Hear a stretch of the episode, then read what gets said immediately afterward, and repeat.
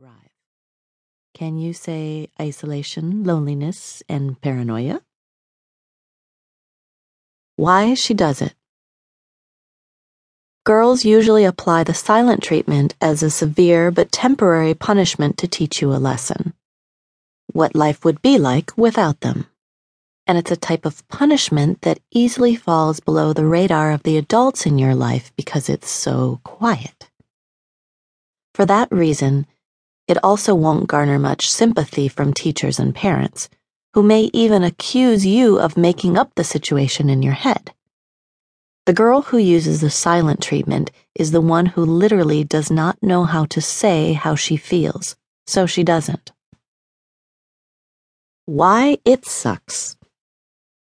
First, you feel like a ghost. It's awful to be yelled at, but at least you're not questioning your own existence.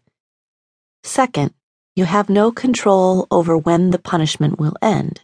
It could last hours, days, weeks, or even months. If it goes on longer, it basically falls into the category of dumping. You also have no idea what you did wrong because no one is talking and you can't apologize if no one is listening. You end up a paranoid basket case thinking that the next thing you do or say could make it worse. What you can do. You can attempt to confront the person and ask them what is wrong but don't try to apologize or grovel.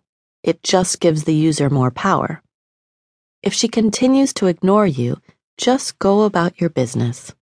In most cases, she'll start talking to you again. Then, you need to decide if the friendship is really worth hanging on to. Method 2 Gossiping.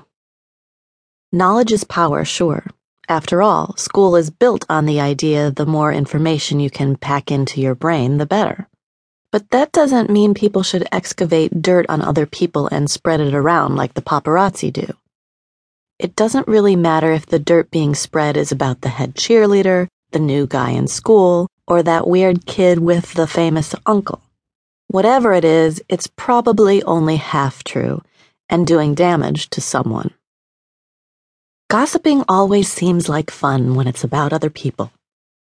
For instance, it might seem fun to speculate about who's going to get dumped, who's cheating on whom, and who's been plagiarizing Wikipedia entries in her research papers and is about to get kicked out of school.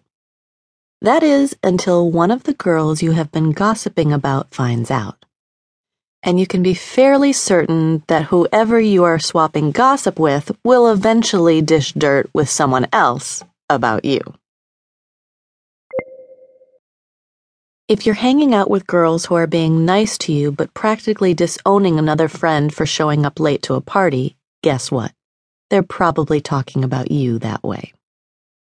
Lisa Hicks, magazine writer and web producer. How it works. Some gossiping is premeditated and some isn't.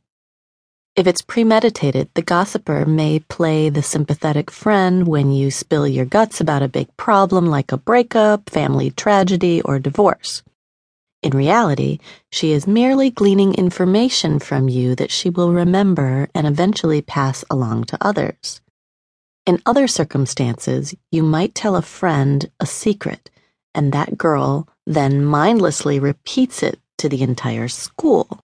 Or a girl makes up something about you and blabs it to the entire school, and you have to spend the rest of the year denying it.